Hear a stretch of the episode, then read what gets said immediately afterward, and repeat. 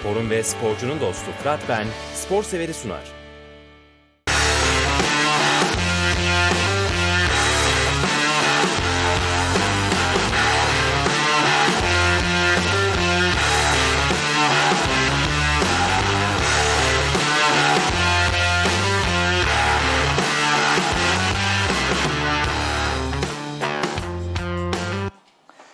Sevgili izleyiciler, Spor Sever'e hoş geldiniz. Bu hafta değişik bir program yapacağız. E-spor ağırlıklı. Konuğumuz Orhan Efe Özenç kardeşimiz, yazar ve yayıncı. Hem e-sporla ilgili bir yığın kitabımız var. Biliyorsunuz bu e-spor durumu memlekette hızlı bir gelişme gösteriyor. Hem de yine e, bu kapsamdaki çeşitli değişik spor kitaplarını yayıncı olarak Efe Özenç kardeşimiz bize anlatacak. Efe Özenç hoş geldiniz. Hoş bulduk. Davetiniz için öncelikle çok teşekkür ediyorum. Peki ben de öncelikle e, izleyicilerimizle şöyle kendini kısaca bir tanıtmanı rica edeceğim. Hay hay. Şöyle söyleyeyim küçük yaştan itibaren benim açıkçası moralimi hep yerine getiren iki tane olgu vardı. Bir tanesi basketbol, diğeri de bilgisayar oyunları. Ben tam bilgisayar oyunlarının böyle evlere girebildiği sürece denk geldim. Atari salonlarından çıkıp da işte Game Boy'lar, bilgisayarlar, bir zamanların Commodore'ları, Commodore'ları, Amiga'ları vesaire o dönemlerdeydik. E sonrasında hakikaten bu PC teknolojisi ve ev konsolları bizi tabiri caizse etkisi altına aldı. Hatta neredeyse ele geçirdi. Şimdi o dönemlerden itibaren benim hep aklımda şu vardı. Ben bu konularla alakalı bir şeyler yapmalıyım. Fakat tahsil bakımından hukuk fakültesini bitirdim. Hemen arkasından o sektörde çok fazla bir şey yapamayacağımı, mutlu olamayacağımı fark ederek kitaplara yöneldim ve bu kitapların ve editörlüğün içerisinde diyelim, önce yazarlık sonra editörlük, şunu keşfettim ki e-spor diye bir fenomen geliyor. Dijital oyunlarla tabii ki doğrudan bağlantılı, organik bir bağ var. Dijital oyunlar dünyanın tamamını çepeçevre sarmış durumda. Artık hani yeni atılım nedir, yeni devrim nedir? Budur açıkçası. Fakat dünya üzerinde bunları birlikte ele alan bir kitap serisi vesaire falan yok. Akademik çalışmaları daha yeni yeni başlıyor. Onun üzerine ben oyun tasarımı üzerine yüksek lisansımı yaptım Bahçeşehir Üniversitesi'nde. Ve oradan edindiğim teorik bilgileri diyelim, literatüre dair doktrini, akademik bilgileri hem günümüzün mevcut e-spor sektörüyle hem de üzerine bir de oyun sektörünün bütün dinamikleriyle diyelim arka planıyla ve insanların niye buna bu kadar fazla mail ettiğini de inceleyerek bir kitap serisi oluşturmayı tasavvur ettim ve çok şükür de gerçekleşti. Tabii sadece ve sadece e-sporu anlatsaydık birebir örnek göstermeden, arka planını anlatmadan ne sadece oyunları anlatarak ne de sadece e-sporu anlatarak yeterince etki uyandıramazdık diye düşünüyorum. Bizim ilk çıktığımız noktada bir oyun nasıl e-spor haline gelir? İnsanlar hatta neden oyun oynarlar? Buradan başladık ve bunun bu zamana kadar yapılmış bütün araştırmalarını da ele aldık. Neticede mesela Hollandalı bir bilgin Ohan Huizinga şunu çok güzel bir şekilde söylüyor. İnsan oyun oynayan varlıktır ve hatta oyun oynayan insan üzerinden devam ediyor. Fakat şunu da es geçmemek lazım. Oyun dediğimiz kavram insanlığın, medeniyetin ortaya çıkışından beridir değil, ondan bile evvel var. Nasıl var? Hayvan aleminin de kendi arasında oynadığı kısa süreli oyunlar var sadece eğlence bahşeden, çok fazla kuralı kaygısı vesairesi, kaidesi de olmayan ve kısa süreli olduğundan dolayı belki çok fazla ciddiyetinin de farkına varılamamış bir kavramken insanlık zaman içerisinde doğayı taklit ederek, mış gibi yaparak bir şeyleri daha eğlenceli ve sevimli, benimsenebilir hale getiriyor kendisi için. Bunun arasında tabii sanatın da, sporun da, oyunların da, müziğin, tiyatronun hepsinin mış gibi yapmaktan, bir şeyleri taklit etmekten ortaya çıktığını da ortaya koyuyor. Hatta tabii şöyle bir durum var. Ünlü işte fantastik edebiyat diyelim, fantastik edebiyat yazarı H.G. Wells'ın 1911 senesinde yayınlamış olduğu bir kitap var. Bu kitabın içerisinde şunu söylüyor, savaş bile oyunlaştırılabilir.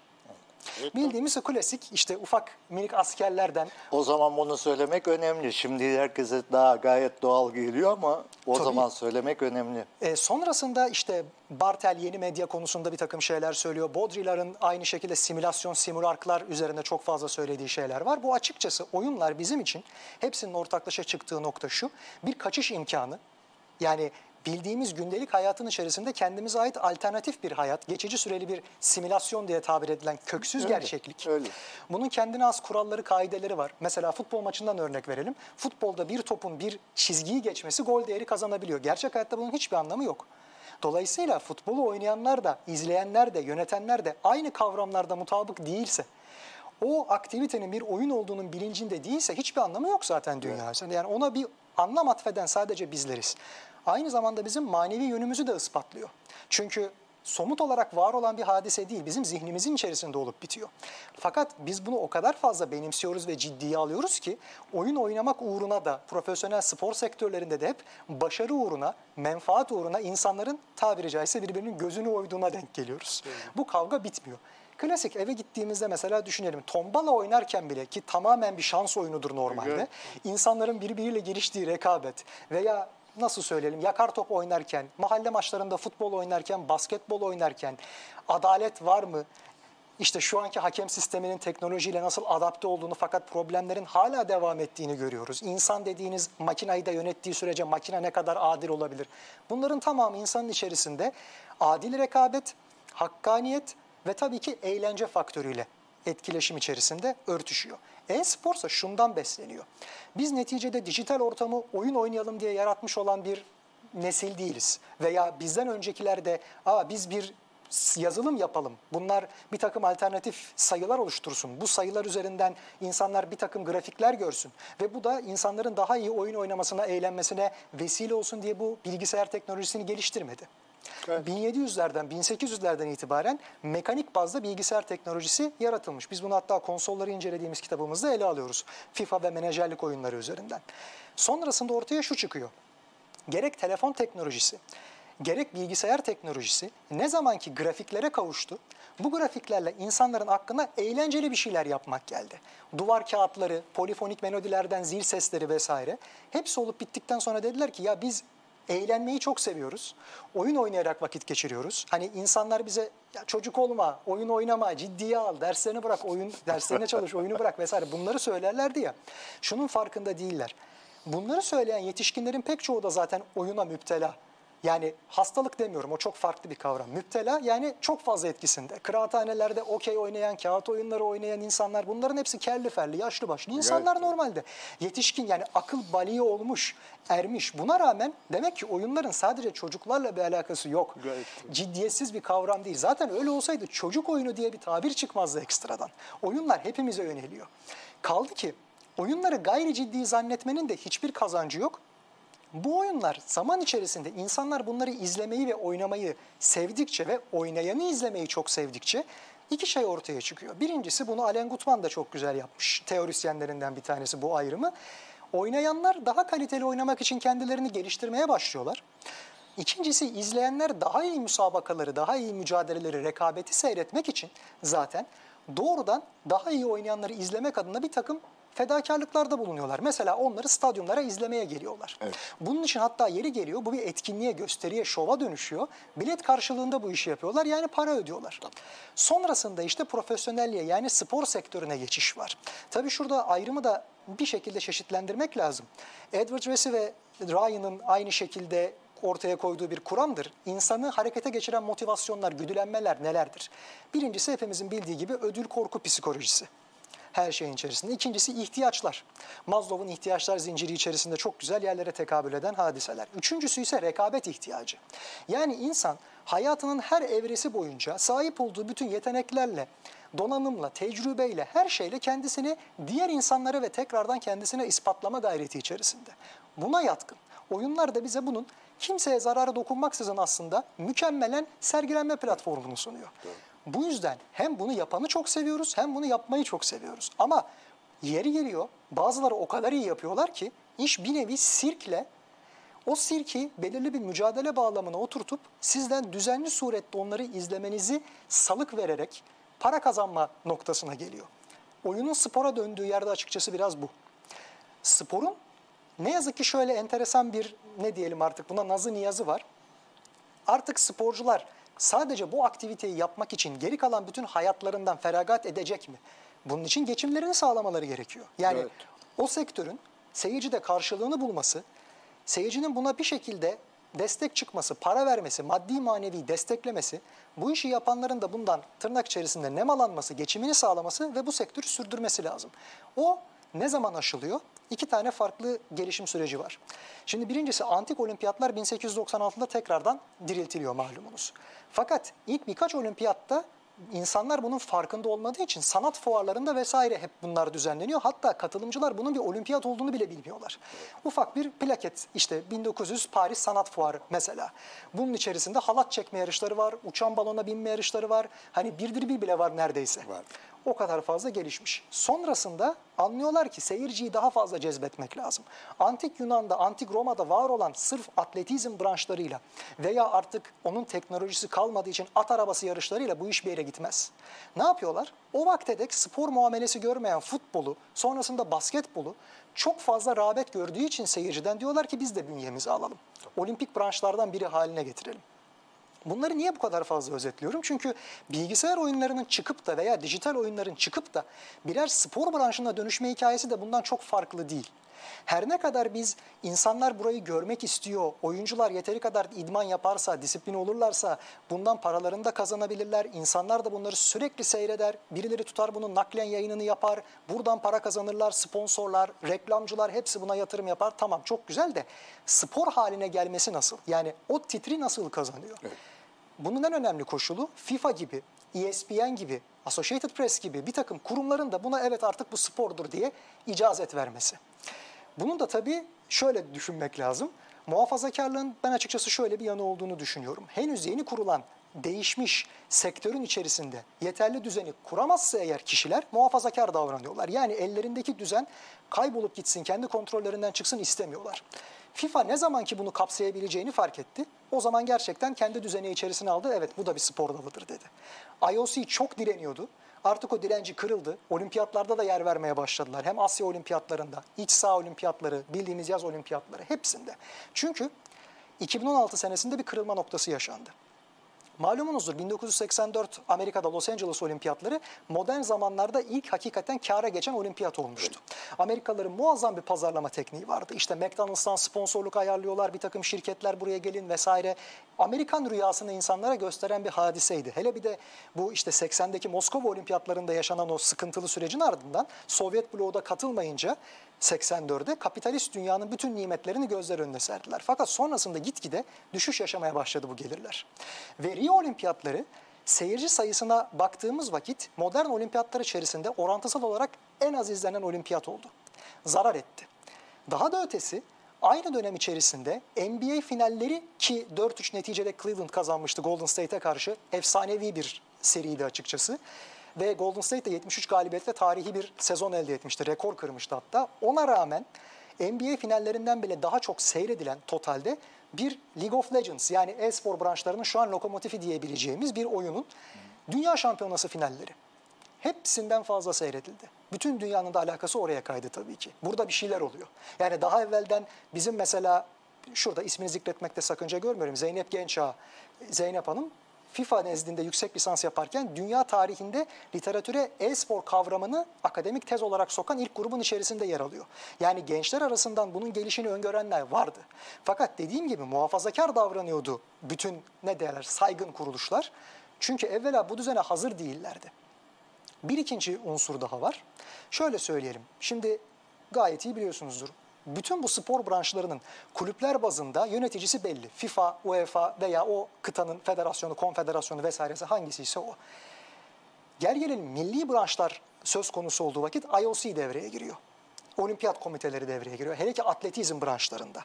Dünya Kupası'nı FIFA, Avrupa Şampiyonası'nı veya kıtasal şampiyonları vesaire UEFA, kulüp bazındaki şampiyonaları gene değişiyor. Avrupa Ligi farklı, Şampiyonlar Ligi farklı vesaire vesaire. E-sporda durum çok değişik. Çünkü bunların tamamı birer yazılım ürünü olduğundan dolayı bunların sahipliği de onları geliştiren şirketlere ait. Yani özel mülk. Özel mülk olduğundan dolayı yüksek bedelli turnuvalar yani buradan bir rant elde etmek istiyorsanız yapmanız gereken tek şey o markaların imaj haklarını almak. E peki geliştirici şirketler de oyun şirketleri de normalde bunların turnuvalarını düzenlemek için inşa edilmedi.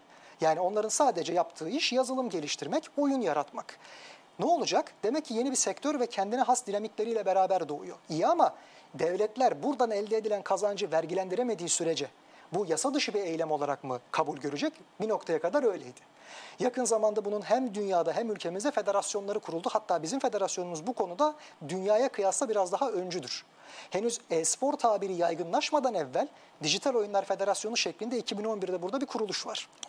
Dernek olarak kuruldu. Sonrasında Gençlik ve Spor Bakanlığı içerisinde gelişmekte olan branşlar dalında aynı şekilde devam etti bir federasyon hüviyetinde. Sonra ayrıca bir e-spor federasyonu TESVET kuruldu. Üçüncü senesine giriyor. E, şu ana kadar tabii devletlerin bu tarz bir oluşum içerisinde ne kadar söz sahibi olabileceği yani makro düzeydeki o yetki paylaşımında ne kadar pay sahibi olabileceği henüz belli değil. Özel mülkiyetle hakikaten devletin, kamu mülkünün çok ciddi çatıştığı bir alan bu. Ama şu olabilir. Mikro düzeyler mesela oyuncuların vize alabilmesi. Bunu Amerika başlattı. Kanada menşeli bir sporcuya, e-sporcuya oturma izni verdiler fakat A1 vizesiyle.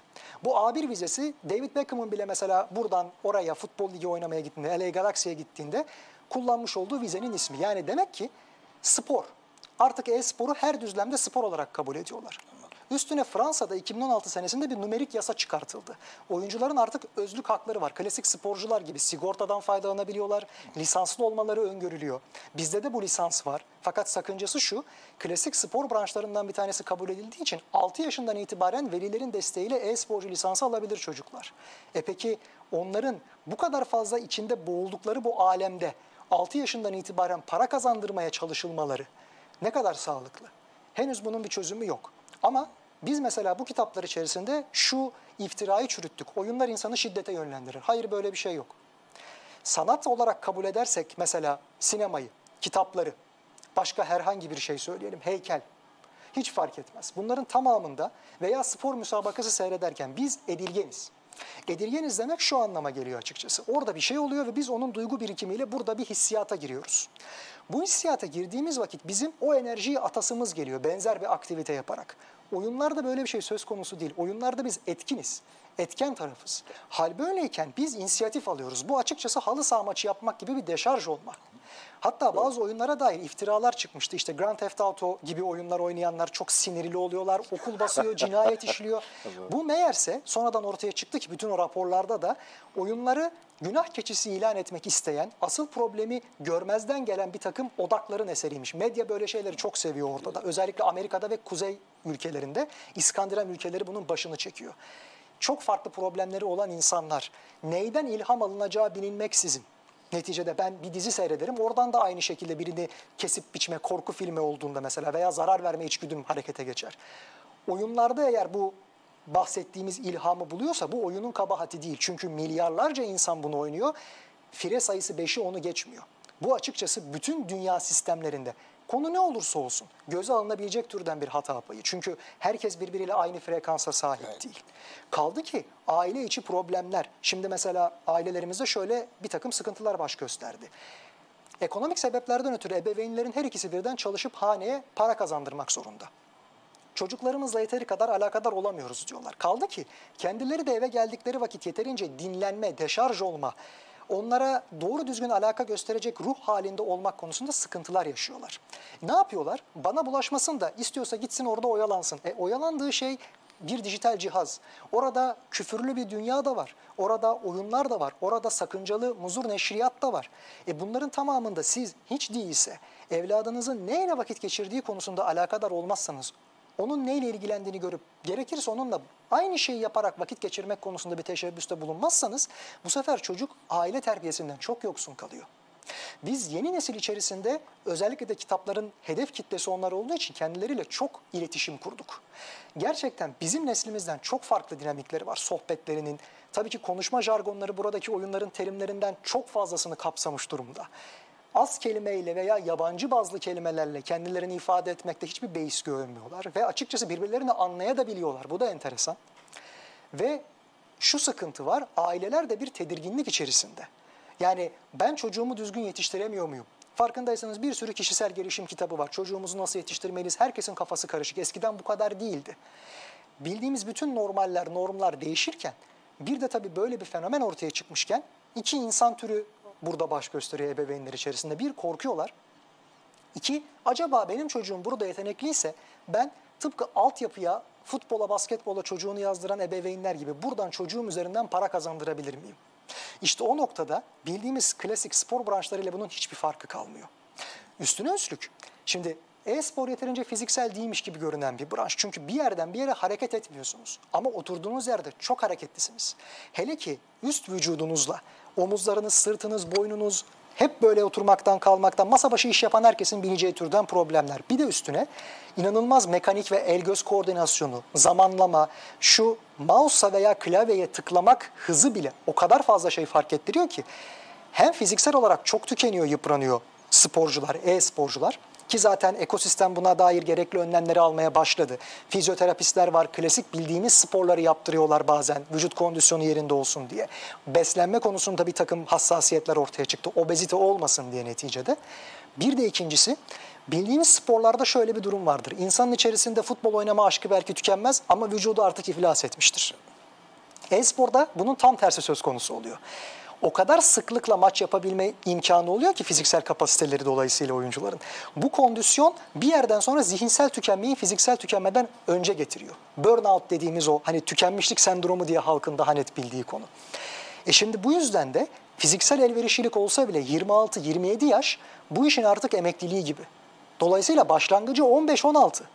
E iyi de biz şimdi siz tabii konunun uzmanısınız. Futbolda, basketbolda gençlerin hata yapması ihtimaline ne kadar fazla pay bırakıyor teknik direktörler? Hiç sanki birer yetişkinmiş gibi hayatın çemberinin içerisinden geçmiş gibi onlara davranıyorlar ki benimle hemhal ol, hata yapma, bak ben sana doğruyu gösteriyorum.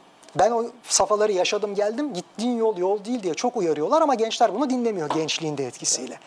Buradaki durum daha vahim. Burada bir de işi bilen büyük yetişkin sayısı çok az. Bir de üstüne sektör henüz yeni kurulduğu için doğrusu yanlışı birbirinden henüz ayırt edilebilmiş değil. Dolayısıyla e-sporculuk disiplini içerisinde tutunamayan insanların şöyle bir geçim kaynağı oluyor. Dijital yayıncılığa başlıyorlar. YouTube'dan, Twitch'ten oturup kendi talk show'larını, kendi TV kanallarını idare ediyorlar. Sohbet programı gibi düşünelim. Bunu yaptıktan sonra da yeni nesil komple burayı seyrettiği için bütün takımlar, kulüp takımları, bütün spor branşları herkes de oradan bir yayın yapma telaşesi içerisine bürünmüş durumda. 15, 16, 17 yaşında dünyalar kadar maddi manevi şey kazanabilmiş çocuklardan, yetişkinlerden veya gençlerden artık tabiri neyse bahsediyoruz. Onların denetlenmesi veya raydan çıkmaması kendi hayat düzenekleri içerisinde kolay değil. Yetişkinlerin, anne babaların onlara söz dinletmesi de çok zor. Futbolcuların milyonlarca hayranı olduğunu düşünelim bir futbolcunun kendi ülkesinde çok fazla hayranı olabilir. Fakat burada rumuzların arkasına sığınarak oyuncular bir şeyler yapıyorlar. Yani kendi kimliklerinden bir nevi kaçış sağlıyorlar. Nickname dediğimiz işte müstear namla yazmak. Bu lakapların arkasında bir anlam içermesi de gerekmiyor. Çok bize anlamlı gelmeyen bir takım kelime ve sayı düzeneklerinden de bir rumuz oluşturabiliyorlar. Buradan yaratmış oldukları başarıyla bütün dünya onları tanıyor. Ayrıca her yaş grubundan insanla da karşılıklı oynayabiliyorlar dijital sosyalleşme üzerinden.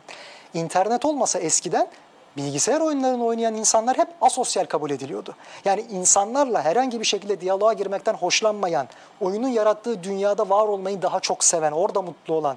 E şimdi herkes sosyal görüşler konusunda birbiriyle aynı olmak zorunda değil. Ben kendi başıma daha rahat edebilirim belki. İlla herkesle iç içe olmama gerek yok. Ama İnternet ortaya çıktıktan sonra ki bir numaralı katalizörü zaten internettir. Ne oldu? İnsanlar birbirlerinden hiç haberdar değilken yani kimin kim olduğunu bilmeden de ortak zevkleri bulunan diğer insan kesimleriyle çok ciddi etkileşim içerisine girmeye başladılar. Ortaya e-spor çıkınca da bir futbolcunun 150-200 milyon hayranı varken sağlam bir e-sporcunun 1 milyara yakın hayranı olabilir dünya üzerinde. Ve bu ona hani tırnak içerisinde söyleyeyim yolsu elektrik olarak geri dönüyor. Bunun karşılığını almaya başladılar. Burada da tıpkı işte bir yayıncı kuruluş varken bu yayıncı kuruluş size naklen yayın karşılığında bir takım bedeller ödeyip para kazandırıyorsa kulüplere burada da bu var. Twitch ve YouTube üzerinden bunların canlı yayınları yapılıyor. Fakat bir fark şu, izleyicilerden dekoder ücreti alınmıyor bedavaya. Bedavaya olduktan sonra herkes daha fazla seyretmekle kalmayıp bunun sırrı oyunlarda da çözüldü. Free to play yani oynanması bedava. Ama mesela ilerleyişte ve başarılı olmakta sizi para harcamaya sevk eden pay to win oyunlar yani kazanmak için para öde şeklinde. Ya da siz bedava olduğundan dolayı çok daha fazla benimsiyorsunuz ve oraya yatırım yapmak istiyorsunuz para vermek istiyorsunuz, bağışta bulunmak istiyorsunuz veya oranın hiçbir başarıya e, etki etmeyecek türden bir kozmetik ürününü mesela bir karakterin bir kıyafetini para karşılığı satın alma eğilimi gösteriyorsunuz. Bu eğilimler istatistiksel olarak ölçülüyor. Bu ölçümler olduktan sonra yayıncı kuruluş da buna aynı şekilde rağbet ediyor. Ve diyor ki ben burada bedava bunu yayınlarım seyirciler için. Gel gelelim üstüne ben ne yaparım? Buraya bakın bu kadar fazla kişi seyrettiğinden dolayı tüketici buraya baktığından dolayı reklam veren firmalara, yatırımcılara giderim derim ki bakın beni 1 milyar kişi seyrediyor. Hemen buraya şu kadardan reklam verin, sizin de reklamınız olsun. E yeni nesil, geleceğin iş gücü buraya rağbet gösterdiği için pek çok sponsor yatırımcı buraya reklam veriyor. Ama şu an sektörün en büyük gelir kaynağı bir oyun firmalarının benim oyunumun reklamı yapılsın diye bir takım organizasyonlara veya takımlara vermiş olduğu ücretler. Bir ikincisi tabii sponsorluk gelirleri. Sponsorlar, yatırımcılar ve reklam bunun olmazsa olmazı. Çünkü maç bileti kesmek diyelim onun üzerinden etkinlik üzerinden para kazanmak daha yeni yeni stadyumları oluştuğu için mümkün. Çünkü insanlar o kadar fazla ekran başında takip edebiliyorlar ki sizin kapalı alanda stadyumda onlara çok değişik bir tecrübe sunmanız lazım. Bizim ülkemizde de bunların stadyumları inşa edildi. Şu an tabii salgın döneminden ötürü yeterince verimli değilmiş gibi görünebilir. Ama ben hakikaten ilk birkaç sezon pek çok yerine gittim, pek çok branşta ve gördüm ki oraya gelerek destek vermeyi de istiyorlar. Üstüne dünya üzerinde Beşiktaş öncülüğünde bütün kulüp takımları da bu işe girmeye başladı. İlk Beşiktaş'tır 2015'in sonunda yanlış hatırlamıyorsam. Kitapta da bunun ayrıntılı tarihçesinden tabii bahsediyoruz. Efendim minik bir ara verelim. Hay hay, tabii. yani aslında bayıldım harika çünkü şöyle programın başında sana söylemeyi unuttum. Benim bu konuda soracağım soru falan yok. Ben bu iş nedir bilmiyorum. Sen anlat diyecektim. Sen onu yaptın ama şu an endişe içindeyim. Çünkü anlatılacak şeyler bir değil 10 program sürecek gibi görünüyor. Doğruya doğru. Arkadaşlar bir ara vermek gerektiğini işaret ediyorlar. İkinci bölüm içinde şimdiden sözleşmiş olalım. Bunun içinden çıkamayacağız. Yani anlattıklarım devam edecek. Kitapları tanıtalım çünkü yayıncı kimliğin de var.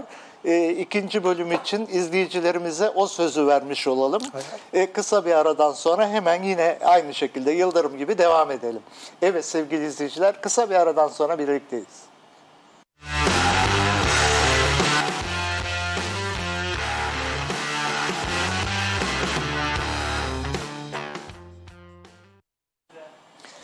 Evet sevgili izleyiciler spor sever sürüyor. Bu hafta e-sporu konuşuyoruz. İlk bölümünde bu işin uzmanı Efe Özenç kardeşimiz hem yazar hem yayıncı olarak bize pek çok şey anlattı e, e-sporla ilgili olarak. Açıkçası ben de bunları ilk defa duyuyor ve öğreniyor durumdayım. Zaten de bu açıdan kendisine herhangi bir soru sorma şansım yok diyecektim hem dünyadaki hem Türkiye'deki durumu olabildiğince anlatmış olduk. Kuşkusuz ki daha anlatılacak dünya kadar şey var. Ama bu program e, kapsamında e, masamızın üzerinde bulunan bir kitapçı dükkanı gibi yayınları da Efe kardeşimiz bize şimdi anlatacak. Buyurun söz sizde Efe'ciğim. Hay hay teveccühünüz. Ben tabii şöyle iki ufak detayla daha devam edeyim ki Tabii. kitaplara da oradan bir geçiş olsun. Şimdi birincisi e-sporu atletizm branşlarına benzetmek çok mümkün. Temelde bir e-spor kavramı var ama altındaki dallar birbirine çok az bakımdan ortak nokta arz ediyor. Dolayısıyla atletizm nasıl ki gülle atmasından, cirit atmasından tutun 3 adım atlamaya kadar farklı branşları içeriyor. Burada da benzer bir şey söz konusu. Ortak noktaları dijital ortam üzerinden ve internet aracılığıyla oynanması. İnternet yokken de mümkündü bir takım dijital oyunlarla rekabet ve turnuva düzenlemek. Ama böylesi bir kapsamı olamazdı. 1970'lerde Stanford Üniversitesi'nde başlayan neticede bir 72 senesi olması lazım. Atari oyunlarıyla bir turnuva söz konusu. Fakat kapsamını büyütmek neredeyse imkansızdı. Şimdi insanlar oturduğu yerden buna katılabiliyorlar. Biz şimdi şöyle inceledik kitaplarımız içerisinde. Öncelikle herhangi bir oyunu e-spor haline getirmek mümkün mü? Yeterli, kalıcı, düzgün bir rekabet tesis edilebilirse evet mümkün. Bunun için de tabii internet bağlantısı ve oyunun oyuncu kitlesi çok önemli. Hayati değer taşıyor. Ama üstüne bir de profesyonel bakımdan bunun turnuvalarını tertip edecek, kurallarını, konaklamasını, yayınını, organizasyonunu halledecek bir takım şirketler gelişmek zorunda. Bunlar da artık dünyada ve ülkemizde mevcut. Biz mesela buradan şöyle söyleyeyim, işin ağ babası öncülerinden Counter Strike oyunuyla başladık. Bizim gençliğimizin diyelim yani benim neslimin en azından, ben 89 doğumluyum. O dönem içerisindeki bir numaralı internet oyunu göz ağrısı diyebileceğimiz Counter Strike şu anda da halen en köklü eski oyunlarından bir tanesini teşkil ediyor ve en istikrarlı şekilde de devam edenlerin başında geliyor. Bir ikincisi tabii şu an artık lokomotifi diyebileceğimiz bir diğer branş League of Legends. Hakeza bizim ülkemizde de en fazla bu işin rağbet uyandırdığı oyun dalı ve işe en profesyonel yatırımı yapmış olan oyun firması da aynı zamanda kendilerine ait. Dolayısıyla bizim ülkemizde eğer bir katalizörlük söz konusuysa şu an League of Legends öncülüğünde bu gelişiyor. Çünkü takımların istihdamı, naklen yayınlardan bir takım gelirler elde edebilmesi bunlar çok yeni mevhumlar. Sadece para ödüllerinin vesaire olması gerekmiyor. Oyuncuların sabit maaşları da olmalı. Yorucu sezonlar aslında her sene 2 sezon, 3 sezon birden oynanıyor arada öyle söyleyelim. Yani bir sezon kış mevsimi 3,5 ay biraz dinlenme o arada başarılı takımların tıpkı işte futboldaki UEFA kupası, Şampiyonlar Ligi gibi düşünelim. Onlara benzer bir takım turnuvalarda mücadele etmesi uluslararası takımlarla. Sonra yine yerel turnuva 3,5 ay. Hemen arkasından çok daha kapsamlı bir dünya şampiyonası zirvesi her yıl. Dolayısıyla bu takvim içerisinde bir takım düzeneklere de ihtiyaç var tükenmemesi için. Şimdi burada yeni çıkan bir iki tane branş var. Dünyanın tamamını kasıp kavuran diyelim. PUBG ve Fortnite. Bunların en önemli özelliği şu. Açıkçası hayatta kalma mücadelesini işte bu açlık oyunları film serisi gibi düşünelim. Zaten oradan ilham almış. İnsanlığa yansıtıyorlar. Yani bir dünya içerisinde 30 ila 100 oyuncuyu gerek takımlar halinde gerek teker teker bırakıyorlar kendi hallerine ekipmansız. Etraftan ekipmanlar toplayıp yarım saatlik bir turnuvada hayatta kalan son takım olmaya çalışıyorlar. Şans faktörü çok üst düzeyde. Zaten bu yüzden bu kadar fazla rağbet duyuyorlar. Gene benzer şekilde mesela onların artık son türevi diyebileceğimiz Apex Legends, o da aynı zamanda az evvel bahsetmiş olduğum bir internet tanıtımının hem faciası hem eseridir. Çünkü oyun şirketleri bu işin tanıtımını, yayınını yapan insanlara gidip dediler ki ya bizim oyunumuzu tanıtın, size bu kadar ücret, popülaritesini böyle sağlayalım, takdimini böyle yapalım. Çok popüler oldu fakat daha sonrasında o kadar sıkıntılı bir oyun olduğu ortaya çıktı ki geliştirmesini düzgün yapamadılar. Bir o kadar da çöküşe geçti çünkü yermeye başladı yayıncılar bu sefer. Bu da aynı şekilde yeni medyanın açıkçası insanlığa neler sunabildiği, tanıtım ve reklam konusunda nelere dikkat edilmesi gerektiği konusunda güzel bir ders oldu. E sonrasında tabii özellikle mobil e-spor, burada Clash Royale oyunu üzerinden anlattık. Mobil e-spor klasik e-spor branşına kıyasla ki düşünün 10 yıl oldu neredeyse bu kadar kurumsallaşalı. Yani 98'de StarCraft'la ilk tabir kullanılmaya başlandı öyle düşünelim. 20 yıllık bir süreç içerisinde geleneksel ve mobil olarak ayrıldı. Geleneksel olur mu 20 yıllık bir şeyin normalde? Olmaz. O kadar hızlı ilerliyor. Yani futbolun, basketbolun 100 yılda vardığı yere onlardan da gelen tecrübeyle insanlık e-spor sektörü içerisinde 10 yıl 20 yılda ulaştı.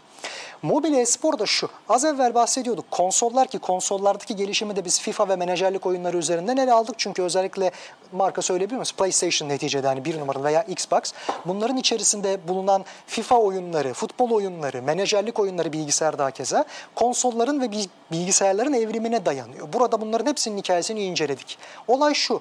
Konsollar bizim oyun oynamamız için yaratılmış unsurlar. Fakat bilgisayarlar ve cep telefonları böyle değildi oyunlar oynanmaya başlandıkça hem grafik kalitesi hem işlemci hızı çok yükseldi. Yani bu tarz teknolojilerin de katalizörü oldu aynı zamanda oyun teknolojisi ve e-spor. Şimdi mobil çok daha ön planda. Çünkü herkesin cebinde bu aygıt var ve özel olarak gelişmiş bir aygıt almaya da gerek yok. Zaten sahip olduğumuz telefon bunu en gelişmiş şekilde yapabilen bir aygıt. Dolayısıyla hani mesela spor tesisi, idman tesisi vesaire kurmak gerekirken klasik spor branşlarında burada öyle bir şey söz konusu değil. Cebinizdeki telefondan her türlü ortama ulaşıp bunun turnuvalarına katılabiliyorsunuz. Böyle bir kolaylık sağlıyor. Bu da bir çılgınlığa dönüştü. Tabii hemen arkasından yerli e-spor branşımız hiç mi yok? Var. Birkaç tane başladı. Şimdi Zula ile ortaya çıktı ilk başta. Zula Counter Strike'a çok benzeyen açıkçası aynı türden yani nişancı oyunu diyebileceğimiz karakterlerin hemen hemen hepsinin yani oyuncuların hepsinin benzer donanıma sahip olduğu sadece ekipman seçimiyle farklı taktikler geliştirdiği ve bunun üzerinden başarı sağlanan türde bir oyun. Roundları var klasik maçlar yapılıyor vesaire. O da artık bir kalıcılık sağlamayı başardı. Ligleri oynanıyor benzer şekilde. Yani bizim ülkemizden de hem oyun üreticisi e-spor branşı hem de e-sporcu çıkabiliyor. Ve biz alanındaki uzman insanlarla röportajlar yaptık bu konuda. Gerçekten ümit vadeden bir durumda mıyız? Tam kritik eşikte olduğumuzu söylediler. Yani elinden düzgün bir şekilde tutan olursa hukuki kaidelerine uyan, burayı da klasik geleneksel spor branşlarına çevirmemeye niyetli bir takım insanlar tepede, yönetimde söz konusu bir şekilde yer alırsa o zaman gerçekten abad olabilir Türkiye. Mesela benzer bir biçimde 5-10 yaş arası çocuklar başta olmak üzere bütün gençliğin hatta yetişkinlerin bile son derece rağbet gösterdiği bir diğer mobil oyun Brawl Stars. Bunların tamamını biz niye açıkçası inceliyoruz? Şundan dolayı veya bir oyunun tür değiştirmesi sayesinde e-spor branşı haline gelmesini konu alan bir eserimiz King of Fighters üzerinden. Şöyle oluyor. Neticede hangi oyunun hangi insana hitap edeceğini halen daha biz bilemiyoruz. Bir oyun ortaya çıktıktan sonra gerek şeker grafikleri hani sevimli grafikleriyle gerekse de çok fazla kolay oynanış tarzıyla 7'den 70'e herkesi elde edebiliyor, kapsamına alabiliyor. Dolayısıyla mesela Candy Crush isminde çok herkesin diline pelesenk olmuş bir oyun vardı. Yaptığınız iş bir nevi puzzle çözmek. Yani şekerleri birbirine örtüştürüp oradan bütün haritayı temizlemek. Bu bizim bilgisayarlarda mayın temizleyicisi Minesweeper dediğimiz oyunun açıkçası bir benzeri gibi. Fakat o kadar insanların hoşuna gitti ki. Normalde böyle bir çığır açması beklenmiyordu mobil oyunların içerisinde. Şimdi daha gelişmişi yapılıyor. Ama bunu oynayan 50 yaşında, 60 yaşında, 70 yaşında insanlar olduğu gibi onların kendilerine has kulvarları var. 70 yaş turnuvaları gibi mesela. Tıpkı masa tenisinde vesaire olduğu gibi. Anladım. Gene çocuklarda da aynı şekilde var ve bu ikisini örtüştüren turnuvalar da var. Yani ben açıkçası e-spor teknolojisine şöyle bir özet getiriyorum ve dijital oyunlara Harry Potter evreninin Endüstri 3.0 devrimini yakalamış hali gibi. Çünkü yaş, dil, din, cinsiyet, ırk vesaire gibi ayrımları ortadan kaldırıyor neredeyse. Olimpiyatlar bile bunu yapamıyorlardı. Çünkü genetik olarak bir sporcu eğer diğerine kıyasla daha avantajlıysa ta- tabii ki bir takım harici maddelerle de bunu destekleyip çok farklı bir haksızlık yaratabiliyordu. Ve hatta bu yüzden zulüm görebiliyordu. Bazı ülkelerin haddinden fazla başarılı olmasının sebebi buydu. Şimdi ise mesela Uzak Doğu özellikle birkaç branşta çok başarılı ve mobil e-sporda. Niye? Çünkü kendi kültürlerinde yaptıkları işe kendilerini adamak var sonuna kadar. Bizimki gibi değiller. Bizim oyuncular gibi hayatı da yaşayayım bir yandan da işimi yapayım değil. Onların hayatı komple bu oluyor. Bir keşiş sebatıyla oynuyorlar. Üstüne üstlük oyun onların kültüründe çok önemli bir yer teşkil ediyor dini inançları sebebiyle. Hal böyleyken arada sadece kendinizi ne kadar adıyorsunuz, buna ne kadar yatkınsınız şeklinde bir ayrım Ayrım ortaya kalıyor. çıkıyor. Yani 3 aşağı 5 yukarı biz dünya tarihinde ilk olarak e-sporu oyunlarla ve akademik üslupla birleştiren hem oyunlardan hem de sosyolojik faktörlerden bahseden ve bir de alanındaki ünlü isimlerle bunu röportaja taşımış ilk kitap serisini taşımayı başardık literatüre diyelim. Ee, diğer yayınlar içerisinde de tabii şöyle bir şey söz konusu. Daha taze bir yayın evi diyelim benim kendi kurucusu olduğum yayın evi. İlk olarak çıkardığımız spor ağırlıklı kitap elbette ki e-spor kitabımız var. Yayın evinin adını da söyle. Tabii ki kronoloji yayınları asıl siyaset, tarih gibi branşları ele aldığımız ve edebiyatı. Amadeo yayınları benim kişisel markam Sir Amadeo'dan mülhem. Oradan da spor, sanat gibi konularda özellikle veya fantastik kurgu gibi diyelim yayınlar yapmaya gayret gösteriyoruz. İlk numunemizde Anıl Öztürk arkadaşımızın yazarın kaleme aldığı Futbolun Felsefesi kitabı oldu. Hatta baskıyı tüketiyoruz şu anda çok şükür diyelim. Bunun haricinde tabii benim daha evvelden gönül borcumun olduğu birkaç yayın evi var. Benim kitap gibi, profil kitap gibi. Ben profil kitapla özellikle çeviriler konusunda hiçbir zaman bağımı koparmadım. En son Acımasız Şampiyon Kevin Durant'in hayatını söz konusu eden bir kitabın çevirisini üstlendim. Onun haricinde LeBron James'in Kralın Dönüşü kitabının çevirisini ben yapmıştım. Sonrasında da editörlük maceraları mesela artık son göz ağrım diyebileceğim Isaiah Thomas'ın ünlü Bad Boys efsanesinin diyelim hem yöneticilik hem oyunculuk kariyerini hem de koçluk kariyerini esas alan bir kitap. Paul Challen'ın Kötü Çocuk isimli kitabın editörlüğünü yaptım. Yine benzer şekilde bizim yayın hayatımıza kazandırılmasında pay sahibi olduğum Larry Bird Magic Johnson efsanelerini ele alan Oyun Biter Efsaneler Bitmez kitabı var. Ve tabii ki yani şöyle söyleyeyim bunlar artık daha derleyicisi olarak bulunduğum Lionel Messi, Muhammed Salah ve Cristiano Ronaldo'nun hayatlarını bir derleme eser şeklinde ele alan daha genç kardeşlerimiz yönelik eserler ama editörlük hayatımın medarı iftarı diyebileceğim benim çocukluğumda özellikle de basketbol sevgimde çok fazla etkisi olan isim İsmet Badem, rahmetli İsmet abimiz. Onun çıkmış olan bir kitabı vardı Ben İsmet Badem diye ve daha sonrasında Ebruli kitabını çıkarmıştı ve bir şiir kitabı Yayın vardı. öncesi konuştuk. Burada e, kendisiyle program yapmıştık. Bizim kitaplı spor döneminden. O söylediğin önceki kitabı tanıtan bir yayını İsmet Badem'in rahmetliyle kendi birlikte yapmıştık. Evet buradan da hani ruhu şad olsun diyelim. Evet. Ee, kendisinin sağlığında başlamıştık aslında bu projeye. Ömrü vefa etmedi ne yazık ki fakat oğluyla Burçin abiyle Burçin Badem'le tamamladık. Bütün kitaplarından seçmece olarak birleştirdik. Bir de üstüne kendisinin ardından söylenenleri bir gençlik üzerinde veya bir kültür üzerinde ne kadar etkili olduğunu ortaya koyan bir kitap ortaya çıktı. Ben gerçekten hani şu ana kadar en övündüğümüş olarak onu söyleyebilirim. Buradan da hem Burçin abiye selamlar, sevgiler hem de aynı şekilde İsmet abiye ve sevenlerine Hem Rahmet he- diliyorum. rahmet olsun, başsağlığı olsun diyorum. Ee, bunun dışında tabii ki şöyle söyleyelim. Yayıncılık sektörü bir takım nazilelere sahip. Bunu göz ardı edemeyiz. Fakat salgın döneminde bile insanlar, ülkemizin insanı özellikle, dijital ortamdan sipariş edebildikleri sürece kitaptan kopmayacaklarını gösterdiler. Yani kitap sektöründe enseyi karartmamak lazım. Elbette ki bir takım nazı niyazı var. Yani dağıtımcılar vesaire, mağazalar gibi. Ama tamamı eğer bir kitap aşkıyla yapılıyorsa mutlaka ki kaliteli olduğu sürece okuyucusunu buluyor. Dolayısıyla biz açıkçası oyun gençliğini kitaplarla da belki ilk kez buluşturabilmiş olmanın kıvancını yaşadık. Hele ki kitap fuarlarında birebir lebalep görüşme imkanımız olduğu zaman. Çünkü veliler gelip burada akıl almak istiyorlar birilerinden. Bunlar yanlış mı, doğru mu ve kitabın bir saygınlığı var onların da gözünde. Yani birisi bunun kitabını yapabilecek kadar bu işe gönül verdiyse bu ciddi bir iştir. Belki bizim sandığımız gibi yani para tuzağı, zaman tuzağı değildir. Çocuklar derslere değil bunlara ilgi gösteriyorlar. Ne yapmak lazım tarzında eğer bir endişe varsa biz gelip buradan bilgi alabiliriz diye onlar da rağbet ettiler. Yakın zamanda kısmetse federasyonun da bu konuda çalışmaları var. Milli Eğitim Bakanlığı ile beraber bunun bir ders olarak anlatılması söz konusu. Hatta bazı üniversiteler başladı. Ben de orada öğretim görevlisi olarak yer aldım. Fakat benimsenmesi muhtemelen birkaç yılı bulacaktır. O noktadan itibaren öğretmenlerin de belki bu tarz oyunlar üzerinden yani çeşitli yetenekleri nasıl sergilemek lazım? İşbirliği nasıl olur? Strateji üretmek nasıl olur? Bunun üzerinden çocuklara anlatabileceği çok daha fazla şey olabilir. Çünkü şirketler mesela hususi olarak elemanlarını tıpkı işte bir bowling turnuvasına götürüp eğlence tertip edercesine bu oyunların turnuvaları için bir mekana getiriyorlar. Takım ruhunu kazanın, birlikte strateji üretin, aynı zamanda da eğlenin, deşarj olun diye. Emin olun burada oyun oynarken yaşanan o stres, iş başındaykenki stresten çok daha tatlı. İnsanlar bunda emek harcamayı, bunu ciddiye almayı çok daha fazla seviyorlar. Dolayısıyla gelecek hakikaten burada ve umarız bunu en sağlıklı şekilde bütün sıkıntılarından mesela keyif verici madde kullanımıyla zafere ulaşmak noktasında veya bahis şirketlerine bu kadar göz açtırmamak konusunda bir şekilde ele alıp selamete erdirebilirler diye düşünüyorum açıkçası. Peki e, bu e-spor kitabı e, herkesin daha kolay el kitabı olarak kullanabileceği, anlayabileceği e, bunun özellikleri neler? Bunu daha biraz geniş şekilde anlatır mısın lütfen? Tabii ki şöyle zaten çeşitli oyunlarla beraber ele aldığımız branşları birleştirdik. Tarihçesinden insan niye oyun oynar diye burada anlattığım başlıktan ortaya çıktık. Ve daha sonrasında elbette işin felsefi yönünü ele almazsak insanlara ciddi gelmeyebilir. Ben tabii burada şöyle de bir düşünmek lazım. Kart oyunlarını da dijitalize ediyorlar. Onunla alakalı bizim bir kitabımız da var.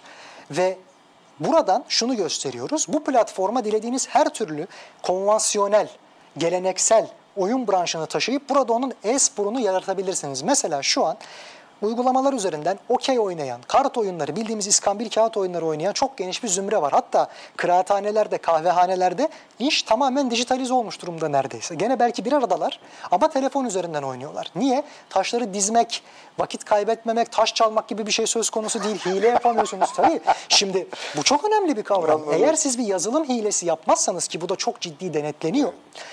Maçlara çıkmadan evvel telefon bile sokmuyorlar çocukların, e-sporcuların üzerinde yani. O kadar ciddi yazılım tehdidi var çünkü.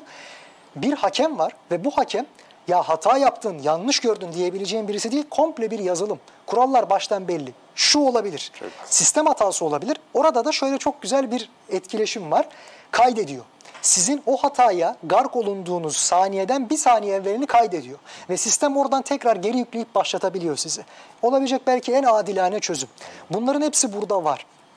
Bu kitapta da bütün bu süreci hangi branşlarda yer aldığını, aynı zamanda bir e-spor takımı kurmanın hangi hukuki şartlara tabi olduğunu, bu konuda neler yapılabileceğini, Okudum onları. tabii lisans çıkartmak için neler yapılması gerektiğini veya yatırımcılar, sponsorlar buraya gönül vermek, tanıtımını yapmak istiyorsa, eğer genç kitleye, yeni nesle hitap etmek istiyorlarsa burası inanılmaz bir menba.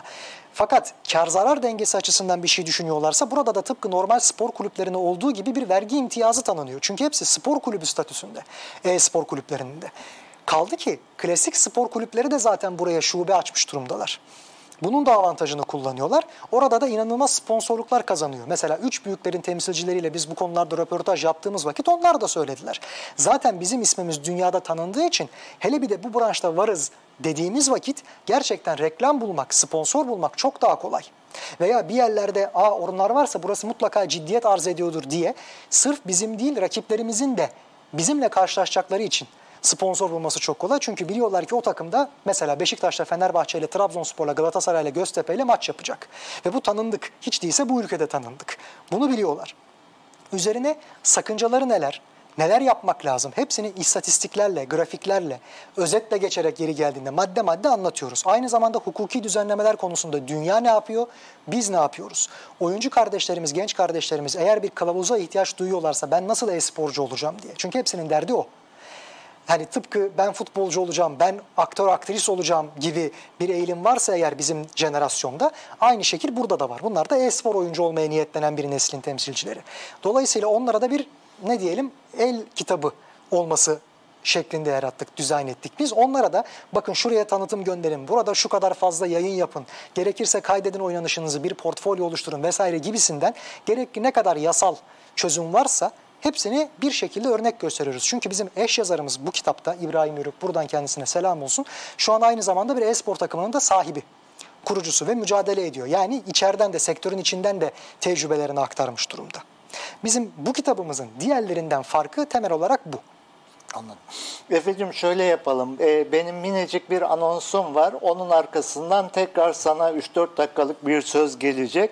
Hayır. Orada da şunları söylemem gerekir diye sen onu düşün. Benim 3 açıklamam var. Birincisi bu hafta Cüneyt Çakır programı düşünüyorduk biliyorsun dünyanın en iyi ikinci hakemi seçilmesine. E, Necip basınımız pek kulak asmadı. Biz onu bir program olarak değerlendireceğiz ama açıkçası belli bir süreç içinde ne zaman yapsak olacak bir program. Onu ertelemiş olduk. Geçen hafta sözünü vermiştik. İzleyicilerimize onu duyuralım. İkinci mesele benim giyimimle ilgili. Bugüne kadar beni hep kravatlı gördüler izleyicilerimiz tahmin ediyorum. E, çünkü belli bir devlet memuru geçmişim var benim ve ama hanımım eleştiride bulundu. Yayınlara da hep devlet memuru gibi çıkman şart değil. Bir programa da böyle biraz spor çık dedi. O programda Efe kardeşimizin bulunduğu ortama uygundu. Ben de bu kez böyle giyinmiş oldum. İzleyicilerimize onu duyurayım. Ve bir de biliyorsunuz Gelibolu borcumuz var. Gelibolu doğalgaz istiyor. O konuda arkadaşlar çok güzel çalışmalar yapıyorlar. Kısacık filmler hazırlamışlar. Onlardan bir tanesini de izliyorsunuz. Yani e, Piri Reis Gelibolu e, arkadaşlar da ona atfen e, Piri Reis Gelibolu'da doğalgaz nerede diye espriler yapıyorlar. E, o konudaki borcumuzu da yerine getirdikten sonra programımızın son dakikalarında tekrar Efe kardeşimize söz veriyoruz. Buyurun Efe. Çok teşekkür ederim. Ee, öncelikle tabii şunu söyleyeyim. Giyiminiz konusunda ben açıkçası şunu tespit ettim. Genç kardeşlerimizin önüne kravatlı, resmi bir şekilde çıktığımızda bizimle çok fazla samimiyet kuramıyorlar. Gerçekten çok çekingen davranıyorlar. Doğru, haklısın. Ee, belki de hakikaten isabet oldu. Bizim şansımız oldu bu. Yani olumlu bir şekilde tabii ki etki edeceğine inanıyorum ben. Ee, bir ikincisi ben de tabii Cüneyt Hoca'ya buradan tebriklerimi iletmek isterim. Bu da tabii bize açıkçası şunu ispatlıyor. Bizim ülkemizdeki dinamiklerle yurt dışındaki dinamikler birbirinden çok farklıymış. Yani bizde belki bu kadar bir seçim olsa hiç kimse %50'den fazla oy alamaz gibi görünebilir. Çünkü Bizim bizde herkes biraz patolojik bir ilişkimiz var. Hatta işte yorumcu arkadaşlar da buna tüyler ürpertici bir kılıf uydurdular. Yani içeride başka maç yönetiyor, dışarıda maç yönetiyor. Şunu söylediklerinin farkında değiller. Yani bu adam yurt dışında melek ama Edirne'den içeri girdiğinde şeytan oluyor birden falan. Bu tabii deli saçması ama milyonlarca insan bunu kolaylıkla benimseyebiliyor. Dediğim gibi hem yorumcular hem toplum olarak Cüneyt Çakır'la patolojik bir ilişkimiz var. Yani tedaviye ihtiyacı olan bir ilişkimiz var. Onu değerlendiren bir program yapma sözünü verdik izleyicilerimize. Hay hay. Ee, o zaman şunu ekleyeyim ben de açıkçası. Lütfen. Şimdi bizim gençlerimiz bunun bir de diğer tarafı var. Hakemler veya yöneticiler ne kadar yıpranıyorlarsa bir takım toplum içi dengelerden veya sektör dengelerinden genç kardeşlerimiz de hakeza bir eğitim zayiatı şeklinde zarar görebiliyor. Yani futbolda, basketbolda seni gel profesyonel sporcu yapalım mantığıyla menajerinden tutun ebeveynine kadar çok fazla istismar edebiliyorsa genç kardeşlerimizi aynı durum e-sporda da söz konusu ki az evvel bahsettiğim gibi daha genç yaşlarda başlıyorlar bu işe. Dolayısıyla onların belki biraz daha okulla bu işi beraber götürebilip yani okuldaki eğitimin de bunu kapsayacak, lanetlemeyip kapsayacak şekilde düzenlenmesi çok faydalı olabilir. Çünkü Bizde okul ve sporu bir arada götürmek çok zor. Sistemin buna vermiş olduğu destek çok sınırlı ama e-sporcu olarak burs alabilme ihtimaliniz geleneksel sporcu olarak bir üniversiteden burs alabilme ihtimalinizden daha fazla. Şu an bile Keşke liselerde, ortaokullarda da bu durum söz konusu olabilse. Bu demek değildir ki Amerika'da NCAA'lerde olduğu gibi sadece sporcu olsun, bizim üniversitemizin ismini duyursun. Biz de belki üniversite liglerinden, ki üniversite ligleri de kurulmuş durumda şu an. Biz de buradan para kazanalım vesaire diye hiç akademik başarı olmaksızın sadece üniversite bağlılığı şeklinde bir burs sahibi yapalım. Bunlar olmasın. Tabii ki olmasın. Hem diploma sahibi olabilsinler hem de iyi bir eğitim alıp o diplomaya sahip olabilsinler. Yani kayrılmasınlar sporcu oldukları için. Ama onların da halinden anlayan bir düzenek olsun ve üstüne gönül verdikleri şeyi okuyup hatta bunun eğitimini alıp e-sporun da eğitimini alıp burada bir işletmeci olarak, yayıncı olarak, takım idarecisi olarak vesaire yer almanın nasıl bir şey olduğunu, nelere kadir olduğunu bilinçli bir şekilde öğrenip elde edip tevafuk haline gelsin ve daha sağlıklı şekilde devam etsinler. İş ki milli takımlar düzeyinde halen daha çok bir oluşum göremiyoruz. Devletlerin bu konuda halen yetkisi muğlak olduğundan dolayı o belirginleşene kadar çok adı milli takım ama kendisi hiç milli takım olmayan veya ardı arkası bir sistemi kurulmamış olan bir ekosistem var bunun içerisinde. Ne zaman ki genç kardeşlerimiz de buna sağlıklı bir şekilde entegre edilecek, o noktadan itibaren biz tıpkı futbolda, basketbolda veya diğer branşlarda olduğu gibi ya altyapıdan oyuncu yetişmiyor, kıymeti bilinmiyor vesaire gibi bir takım serzenişlere bürünmeyeceğiz. Aynı şekilde şunu da son nokta olarak söyleyeyim. Bizim şu an bu oyunların içerisinde iki yabancı sınırı var popüler branşların pek çoğunda. Bazı branşlarda yabancı sınırı yok. Tamamen yurt dışındaki kadroları devşirebiliyorlar.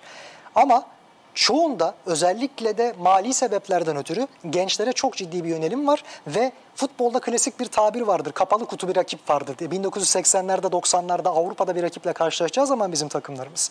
Hep şu oynanır. Yani kapalı kutu bir takım. Niye? Kasetlerini göremiyoruz ki. Maçlarını izleyemiyoruz. Bazen demir perde ekolü var. O zamanlar nakliye yayın böyle değil. İnternetten özetlerini bulamıyoruz. Gözlemci gönderemiyoruz. Burada öyle bir şey yok.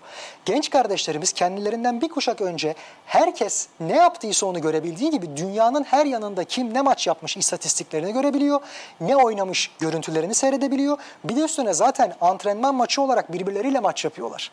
Öyle klasik bir yani o kadar kısıtlı bir halen zümre var ki dünya üzerinde buna gönül vermiş. Zaten birbirlerini çok iyi tanıyorlar ve çok iyi gelişiyorlar. Ama amatör ruhlarını kaybetmiş durumda değiller. Bunu pek çoğu parası için yapmıyor.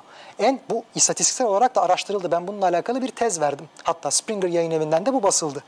Şöyle insanlar buraya gönül verenler ne yapıyorlar? Rafine rekabet, en üst düzey rekabet, şan, şöhret bunları paradan çok daha öncelikli hale getiriyorlar ki onları motive etsin bu sektörde kalmaya. Durumumuz bu. Son olarak da bir anekdot geçeyim. Halen daha oyuncuların pek çoğu farkındaysanız futbolda da basketbolda da bir takım sahibi olabilecek kadar para kazanmıyor aslında. Kendi o sporun içerisinde elde ettiği gelirlerden değil de bazı tanıtım, reklam sponsorluk geliri varsa endorsements diye tabir ettiğimiz buradan bu işi yapabiliyor. Burada ise e-sporda ise oyuncular elde ettikleri maaşlardan veya ödüllerden mesela Dota 2 gibi bir oyunumuz var. Ekosistemi biraz farklıdır oranın kitlesi bizatihi oyunu destekler ve bağışta bulunur. En yüksek para ödülünü bizim oyunumuz versin diye. Şampiyonlar Ligi'nden sonra da en fazla para ödülü dağıtan oyun branşıdır. Onun mesela şöyle bir ekosistemi içerisinde şunu görüyoruz biz. O kadar fazla para kazanıyorlar ki oyuncular hemen kendi takımlarını kurup devam edebiliyorlar mücadeleye. Yani böyle enteresan bir dinamik de var diyeyim. Ve tekrardan teşekkür edeyim bana bu fırsatı Efendim ben çok için. teşekkür ederim. Ee, bir güzellik daha yaptın. Hem bunları öğrendik hem de Beni genellikle eleştirir arkadaşlarım. Sen konuktan daha fazla konuşuyorsun diye. Bu programda hiç öyle bir tehlike olmadı. Onun için de ayrıca çok teşekkür ediyorum. Estağfurullah, teşekkür Evet sevgili izleyiciler umarım ki sizler de e-sporla ilgili olarak bir şeyler öğrenmekten keyif aldınız. Haftaya bir başka programda bir arada olabilmek dileğiyle yapımda ve yayında emeği geçen arkadaşlarımla birlikte hepinizi saygıyla selamlıyoruz. Hoşçakalın efendim.